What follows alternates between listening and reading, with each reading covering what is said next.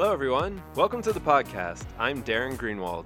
And I'm Dennis Jackson, and you're listening to M3 Minutes. It's a show where we talk about M3 and what's going on in the hospitality industry. Today we have Shane Middleton checking into the podcast, and he's going to be here talking to us about hotels. Welcome to the show, Shane. How are you? I am wonderful. How are you, Darren? I'm doing great. Thank you so much for joining us today. Absolutely. Tell us a little bit about your position. I am the business consultant based here at M3. I am actually located in Monroe, Louisiana, but work with some wonderful team members here in Georgia and in Tampa. My goal is to give our customer partners access to an all encompassing resource for hospitality management consulting. I'm taking our customers beyond the software to assist in business processes, accounting staff structures, crafting incentive plans, strategic operational assessments, and so much more. So to so to knock that down to a Twitter version, you do what? I consult. he, he helps people. I help people. He's a helper. I help people accomplish all of their dreams. Sounds his, great. His nickname back in M3 Professional Services is Helpy Helperson. I used to know a Helperson. Helperson? Oh, well, that gets way down there, doesn't it? well, Shane, how long have you been in the hospitality industry? Tell us a little bit more about yourself. Um, I've been in the hospitality for seven years.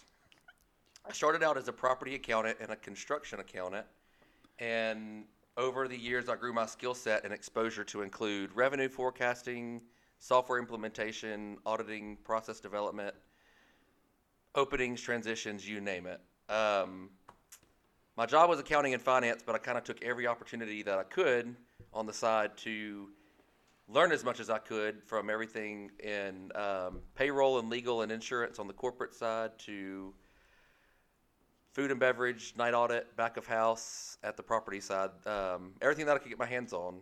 So we should hire you. Oh, wait a minute. You already work here. Oh, good. That's great. That's a, that's a great background. That's that's a all, all around player. yeah. You know, uh, out of all those positions you just listed before we get into the body of the podcast, you know, what, which one was your favorite one to do? Um, well, my position was construction accountant for the majority of that time, and I got to, in that capacity, get involved with a lot of hotel openings and transitions. Um, and that was probably my absolute favorite part. Um, getting to see people create a whole lot of something from a whole lot of nothing. Um, and seeing projects like that go from start to finish, it's really a fun endeavor. So, if that was your favorite part, I guess you would consider that your strength. If you had to pick one area that you have the most expertise in, which area would you pick? I would probably pick that process management piece. Um, really taking charge of a situation, looking at all the problems, and figuring out what's the best roadmap forward. Okay. Yeah. Well, I mean, you weren't kidding. You you do make people's dreams come true. All your wildest dreams come true. uh, so tell us how you got started at M3. Uh, my journey began seven years ago. Um, I started out as a user um, on the corporate side for a large management group. And then over time, as the in house administrator, I was able to be a part of that company during some very transformative years. Um, it led to me being intimately involved with technology utilization, um, software integrations. I found myself on the phone with M3 execs and software developers probably more than I should have been, um, and probably more than most people want to be. But uh, it inadvertently, I ended up learning a lot about M3, how the software actually worked on the back end, how the company actually worked. Um, get really got to know the people on a personal level um, it was a really natural transition for me. Um, it's been a relationship that's been healthy and fun for seven years. I think you have a perfect attendance record at the M3 users conferences. I know that's where I first met you. Yeah, I've been to three Nashville, Phoenix, and then here in Lawrenceville, or Buford, technically. When you when you say uh, sp- spending more time with them than you prefer, uh, than most people prefer. Are you talking about the executives or the developers? Probably the developers. Probably developers. Yeah, I don't think most people find that that interesting in the accounting line of work, but uh, it was fun. And I ended up at M3 really just as a kind of a mutual vision that we shared for giving customers what they really want, and that was just somebody to work with that actually cares about their success. What kind of interaction had you had with professional services prior to coming with the company? None at all. Okay, thank you. Um, it was no, it was actually Next topic. no. no, it was actually really interesting. Um, this me getting hired on started out with a conversation with Carolyn Hollum, who is our EVP of Professional Services, and when I got that phone call, I was honestly a little disheartened um, because I was like, I don't really want to get back into contract accounting, and I think the myth with a lot of people is that that's all they do is just contract accounting, but I don't think they realize um, how diverse that team really has grown over the past five years. They offer just a little bit of everything. They do. They do. They they cover the whole gambit as far as accounting services for hospitality. Yeah, all the way. No plug. No plug. no plug. Just And now we've added from AP to consulting. AR. Yeah, added consulting. No brag, just fact. And some of you over 50 years old will know what that meant and where that came from. And for the millennials that are listening to it, would you like to explain it to them? Uh, it was a Western that was on in the 60s, and I wish I could remember it, but since I am over 50, I can't remember it. But uh, he used to say, no brag, just fact. Oh, so it was a California movie. Yes, it was Ah. a California Western. All right, Dennis, go ahead and take it away. We're going to go into the past now. Stories of hotels past. And uh, Shane is going to share with us. So, my first question is What are some differences between working on property and on the property management side? Um, so I'll tell a quick story. So there was an incident involving President um, Carter back in the day, where there was this stench that came into the Oval Office, and what they didn't know is that there was a mouse that had died in the wall of the Oval Office. So, in trying to get it solved, they called the General Services Office, which handles everything inside the White House. Well, they said, well, the mouse came in from outside of the White House, so you're going to have to call the Department of Interior.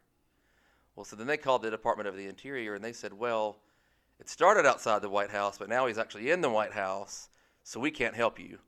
So, flustered beyond belief, President Carter assembled everybody in this room, and as if the President of the United States has nothing better to do with his time, to talk about the stench of a dead mouse in the walls, and somebody needed to fix it. Um, so then spun a natural course of um, government procedure. They formed a brand new committee and task force that joined the General Services Office and the Department of the Interior to saw into the wall and find out the problem. So all of that to say, um, it's very easy to be nearsighted at the property and forget what the big picture is and what the problem is that actually needs to be solved and the goal that we're actually trying to reach. Um, on the flip side of that, it's very easy to sit at the corporate level and see the big picture and just send down a bunch of mandates and processes and changes um, without taking into account all of the people and all of the day to day jobs that are actually affected by that. Um, I think it's important that we understand the big picture and understand where we're trying to go, but be conscious of all the twists and turns that we've got to take along the way to get there. That was a fantastic story. Thank you. Now, where'd you hear that uh, story from about the president? Um, I don't remember where I first heard that story, but I'll be honest, I had to go back and look it up the details for this Ah. podcast Wikipedia? because it fit perfectly. Yeah. Where, where'd you find it? Google. Google? Okay. So The it's got to be true. It's got to be true. Hey, I believe it. There's official process in place. There's a document somewhere. That's true. So, uh, sticking or focusing more on the property level, just tell me what your first day was like. Very first time you ever walked in on a property. um, That's interesting. So I guess I'll go back. I guess a little bit to my first day. It was the the night before I interviewed for my first hospitality job, and I had no idea what the company actually did. Um, I was running away from a CPA firm that I was desperately trying to get out of doing corporate taxes and payroll taxes any longer. Um, but I figured I needed to walk into the interview with some knowledge of what the company did. So um, I said, "Hotels, how much can that really be? This has got to be an easy job, right?" Um, the first full week I spent trying to figure out what my job even was supposed to be. And then I think I spent the whole next month trying to figure out all right, how do I act like I figured it out enough to just stay hired? Um, uh, fake it till you make it. Fake it till you make it, man. I spent a long time at the home office before I ever went to an actual property. Um, and it was really eye opening to see. It was for a hotel grand opening, um, so it was a little more of a pleasure trip than business. But it was really interesting to go back behind um, closed doors and see what really happens behind the scenes in a hotel. You know, a lot of people in the hospitality industry start from that lower level and they see all the things at the property and then they may see the corporate side. But to go backwards with that, um, really, really neat experience. I came from the poultry industry to the hospitality industry, and I remember thinking, how complicated can this be? You rent a room and you pay for it. Was I mistaken? Well, I mean, those are uh, that is a facet of the business. That is. That's two of the 2,000. 673. yes. but uh, yes, the hospitality industry and the accounting side is fairly compli It was more complicated than I ever dreamed it could be. But uh, you you just made me th- think of that of how simple I thought it would be mm-hmm. when I came over. It is not simple. There are a lot of transact. It's very transaction intensive. Which is a great plug for Accounting Core. Accounting Core, the yeah. M3 accounting software. And if you want to outsource, M3 Professional Services, give them a call. One call, that's all. Shane, your experience at corporate and in the field, uh, how do you think that is going to uh, benefit you working for professional services? I went through a lot of growing pains um, in a very short seven years. I was able to go through some very transformative times where there was a lot of change in strategy and change change in path for the company, and um, it grew me to be able to see past the constraints of the typical vendor relationship where you call a 1-800 customer service number. You may or may not ever um, get even an answer much less a good or bad one um, and really understand the larger goals that the management group has. Um, you know, our goal is to take whatever management group's personal definition of success and help them craft a roadmap to achieve it. Um, so, by truly understanding what hoteliers are actually facing in 2019 um, and the challenges that they deal with, even down to those detailed levels, um, really helps me set a path forward to help them and put the resources in front of them so that they're ready to go when they need it and we're not reactive we're being proactive to what they need. Mm-hmm. it's kind of a lot like the um, kind of a lot like movies right? So you know movies a lot of times you get two hours of just constant senseless action and big booms and big screams and they just want a big attraction factor. But a lot of times those are the movies that you forget right they're short lived. They get some big money right up front, and then you never hear about them again. Um, those best movies are where they invest in, instead of t- money, they invest time, and they invest in the people that they're actually serving um, by putting out that film or whatever it is. You know, the greatest ones are where you can actually connect with the viewer on a personal level, and they can, you know, connect through a character or a well-crafted story, and they'll remember it forever because they'll know that that was exactly them, their life, and what they're dealing with. So. Hmm. So that's like the Expendables compared to the Notebook. There you go. Yeah. Dennis is staring at me blankly. Did you do you know either of those? The Notebook, I believe, is considered a chick flick, right? That is correct. Fantastic film. I did see it. It's a fantastic film. It was good. I agree. What about the Expendables? Not to be confused with the seen the Expend- I have not seen the Expendables. no, okay. That's uh, It was exactly like expendable, you said. Yeah, it was uh, Yes. just tons of blowing up and constant action for like two hours. Was was Arnold in it? All the all the classics, like all you know, like what- what- Sylvester was that the one Sylvester Yeah. was in? You, and you know, you, you know when they bring in like everybody. You know, Okay, they have I- that like major collab, uh, Yes. collaboration movie. It was one of those. I did not have the pleasure of seeing the entire movie, but I did see the trailer. I do believe it looked interesting. Me too. That's the only reference I have to it. Okay, All right, so Shane, um, sticking with the experience at the hotel, you know, just what is your strategy? How do you break down the opening day of a hotel? Wow. Um, that's a big question. The best ones are very calm. Um, you have kind of a whole spectrum. You know, the good ones, you have one last vacuum across the lobby carpet, putting out some fresh bistro signs for menus, um, getting gifts ready for those first guests to celebrate the opening with them. Um, on the flip side, you have those where you're 20 rooms down because furniture is damaged. Um, you're walking food tickets to the kitchen because your POS printers don't work. Your GM had a family emergency. You're short on housekeeping. Um, and, you know, I've been in ones where a tropical storm was coming through, so your DirecTV started going out. Um, the best answer probably is opening day is the easy part.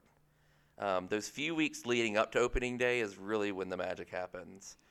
Um, it's the best definition of organized chaos that anybody could ever give um, someone. You have installers, trainers, contractors, brand reps, management reps, left and right, walking on top of each other all day, just getting thousands of details done. You get to see a team start from a complete group of strangers and they become family in about three weeks' time.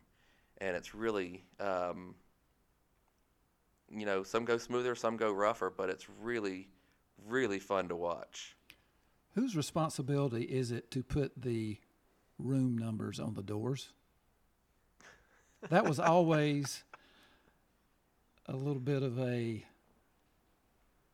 problem on the couple of openings I was associated with back in a prior life. Really? Yes. You have an installer that does that. Okay. That's what they do. Specifically for the door numbers? Well, no, they do. They'll install a couple of things, but things of that nature. Okay. Thank you. Because sometimes it was left up, it would be a last minute thing. And uh, people that were not really skilled at that task would end up doing it. So I was just wondering. Did you ever have like were they installing sixes upside down? I cannot comment on that. Possibly. Possibly. So Shane, uh, you mentioned you give gifts to the first couple of guests that I guess come into a hotel. Yeah. Kind of explain to our users what that is. You know, is it the first 10, first the very first one, first hundred? What what do they actually get usually? It really can uh, be different. We used to let our um, GMs have a little bit of freedom with that. Um, generally, what we would tell them to do is go find a bunch of local things and put together um, an easy gift basket that you give that absolute first guest. And uh, when it's fun, when they walk in, we'd always make a huge deal out of it. Um, I mean, you'd have thought the president was showing up. You know, we're yanking people out of conference rooms and guest rooms. We're like, the guest is here, and we'd all line up and clap for them, make them feel extremely, extremely awkward uh, when they walked in. The, That's a fair way to put it. I think. uh, it was meant to be celebratory, but uh, the looks on the guest's face is usually not that celebratory as much as it is awkward. Um, but then, you know, your typical, a lot of times they give, you know, free water or market snacks or what have you to all the first guests for the night. Do the guests usually know that, you know, when they reserve the hotel that it is the first night of the hotel, or it just so happens and that's why it's more awkward? They don't. Um, actually, a funny story. We, um, I opened a TownePlace Suites this year, or was part of a team that opened a TownePlace Suites this year, and we had this one, and I forget Marriott redid all of their, um, their reward tiers, and now you have all these different titles, and it was like the number top largest title that you can have, and we're like, oh, this guest, you know, and he had been booked for weeks, right?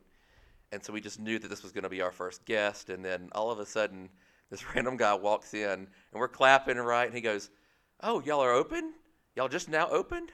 We said, "Yeah." He goes, "I just booked this place three minutes ago."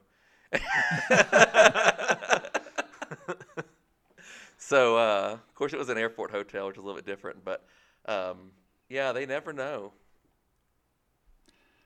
I was going to ask you to tell your best opening day story, but it sounds like you've already done that. Tell us your second best hotel opening story. Um, probably, actually, my best. Oh, okay. The other one was actually my best, best. Okay. opening story is actually the day before opening. So, um, I was part of an opening for a hotel, and this is going to sound mushy. I'm sorry. It's not as exciting or funny, but not the notebook. It's not the notebook. Just not squishy. It's a little mushy. Um, but the day before each opening, we would hold a big opening celebration for the staff, congratulate them on all the hard work they put they put in to get this hotel to where it is. Um, you know, recognize them from turning an empty building into a hotel where guests could actually come stay. And um, at this one in particular, the owner got up in front of everyone um, and decided to tell the story about when they bought the land and they had discovered when they bought the land that there was a homeless man that had been living there and had taken up residence. This was, I mean, this was his home. It had obviously been there for quite some time, and no one knew about it. So he got his um, business partners together and his family, and they went and gave the guy some food, bought him a bicycle, and um, kind of gave him what he needed, kind of helped move forward, and um, told him that they were the new landowners and what they were trying to do. And um, anyway, so he gets up in front of the whole this group of staff. This lar- it was a large hotel, so it was a lot of people, and just tells this very well told story, this very detailed and emotional story about this guy, and had everyone in tears.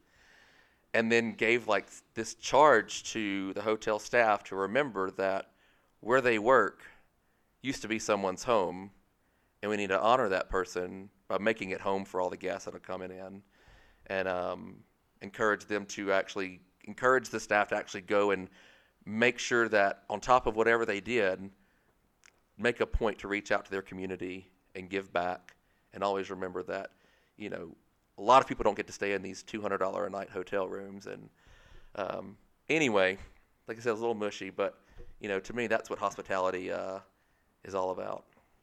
I don't know where the button is, but we definitely need to hit the applause button because that's a heck of a story. If I dare say so myself. That is- I don't know how you can follow up with that. I don't know. That's better than the notebook.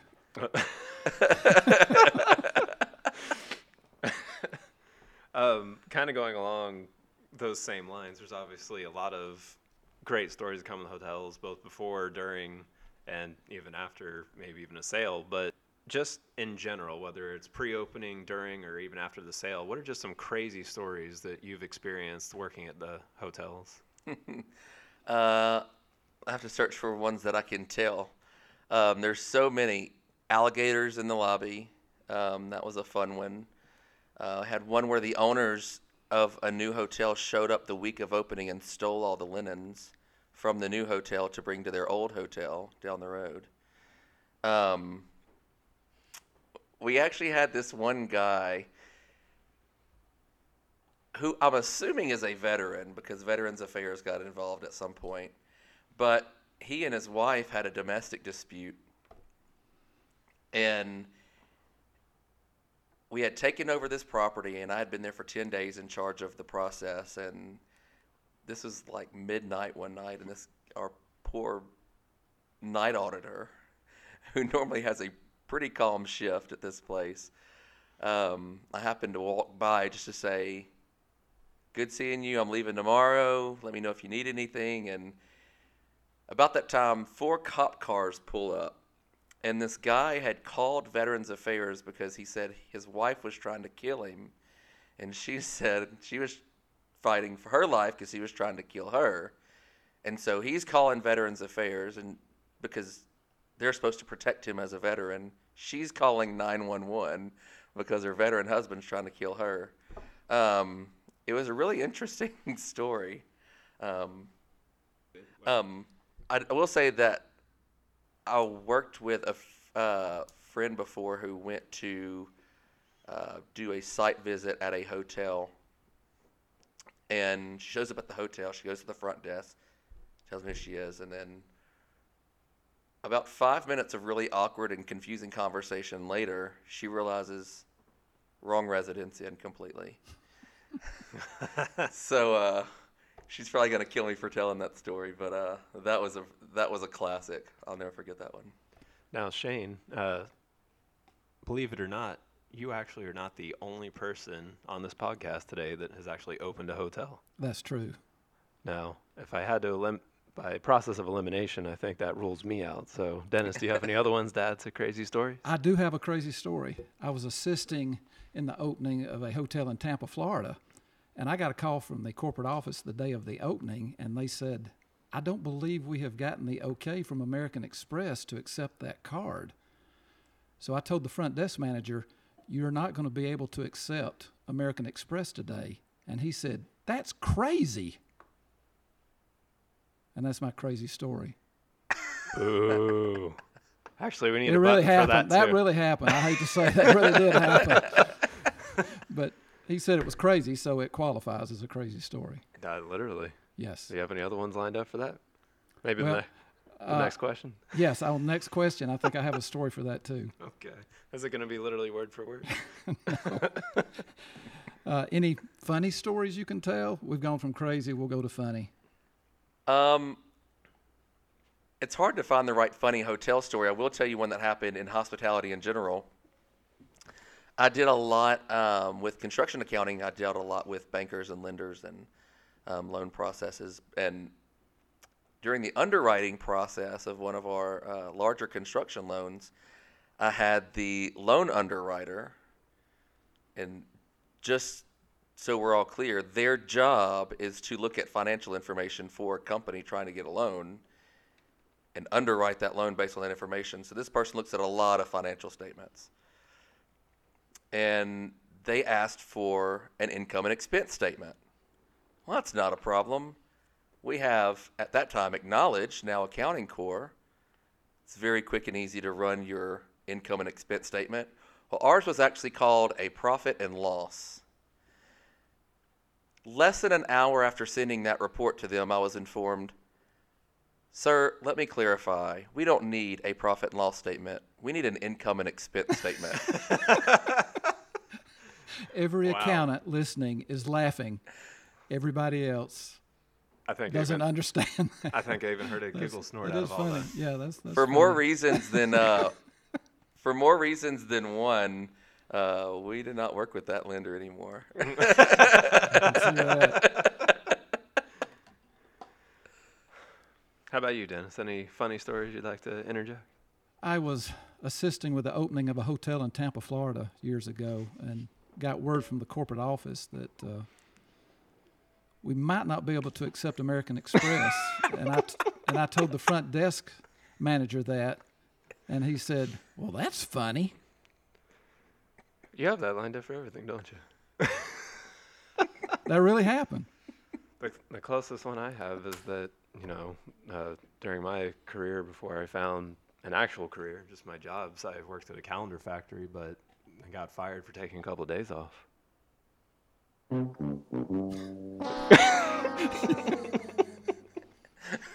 Went from yeah, it's all it's, it's all downhill from here, folks. So let's go on to the next question. So, so uh, since uh, in the spirit of Halloween and fall and October, uh, everybody likes to dress up, go trick or treating. What are some good stories about Halloween at hotels? You know, do people to dress up? What is the most exciting, fun, or crazy thing that has happened during Halloween? Um, well, I don't have any terrific hotel Halloween stories. Um, luckily, I absolutely love horror movies, but um, I was always hoping to never see a pair of twins at the end of the hallway, threatening my life. Red Rum? Amen. Had that happened, I would not be here today. um, I can say that um, I used to work with a really good friend. We've been lifelong friends, and she is deathly scared of clowns. And um, so one year we decided we were just going to go completely all out and just terrify her. So we put a six foot Pennywise the Clown poster in her office behind her door. Oh. So when she closed it, it would pop out at her. We stuck an evil 3D clown up in the corner of her office. We put a Joker doll in her chair so when she spun it around, it was staring right at her. And just to top it all off, put an inflatable clown in the passenger seat of her car. I don't know how much anxiety medication she took that afternoon, but I know she did not take enough that morning.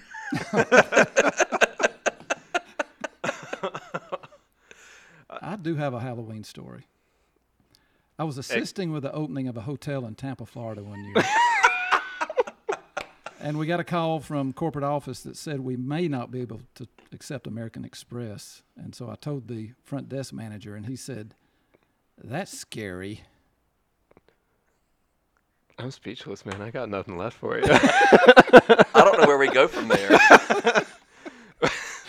Okay, I've only been at one hotel opening, and I'm trying to stretch that opening into all these different stories. So, well, I'm, I'm confident our uh, viewership and listenership has figured that out by now. But we appreciate the input, Dennis. Well, uh, so just out of curiosity, at, when you go to hotels during Halloween, what is the standard in today's culture? Do they, you know, do are staff allowed to dress up? Is it encouraged? You know, what type of Halloween festivities are allowed or encouraged? It really depends on the management group more than the brands. Um, we always encouraged our people to have fun with it. You know, encouraged a little bit of camaraderie and family and fun in the workplace uh, for that one day, tastefully, of course. But um, yeah, I think it's fun. I think people enjoy it. It's that one day a year that you can, you know, just have fun and go crazy. I actually did assist with one hotel opening, but I was always jealous of the opening team because after the hotel had opened, they would always have these great stories, but they developed this camaraderie and this closeness that I was just actually sitting at the corporate office, just very jealous of. It sounded like it was hard work, but they just had a great time working to get that hotel open. Did you see that? oh, absolutely. Um, you know, people that I used to work with and uh, did a lot of that with, um, I consider just really great resources, some really good friends, and um, yeah, you form a bond. You go through some dark days yes. together, and uh, usually that's where you form those closest relationships. Yeah, I would sense there was a lot of frustration, but uh, there were some friendships developed, and just a sense of pride after getting that hotel open. Absolutely, absolutely yeah, I was. There were a lot of inside jokes that came out of it too, which of course I never understood. But they must have been having a great time with all those inside jokes I would hear. Yeah, that is uh, one part that I will really um, that I will really miss going forward. But uh, there's a lot of more super exciting things that we're getting the ball rolling with. Shane, thank you. Uh, we really appreciate you being on the podcast today. Uh, thank you for joining us. And are there any last words before we sign off? Go and do good things. Be good people. Do the right thing. M3's motto. M3's yeah, motto. Do the we, right thing. We almost did that in sync too. well, Shane, it's been an absolute pleasure. Thank you for joining us today. Thank you for having me. It's been a blast. Thank you all for coming back and joining us for our second season. Be sure to subscribe to us on iTunes, Google Play, and our SoundCloud. We release new episodes at the end of every month, so be sure to come back and listen for more. You can also follow us on our social media platforms. We're on LinkedIn, Facebook, Instagram, and Twitter, and our handle is M3 Accounting. That's M as in Mary, the number three, and then the word accounting. As always, here's to your success, and thanks again for listening, and we'll see you next month.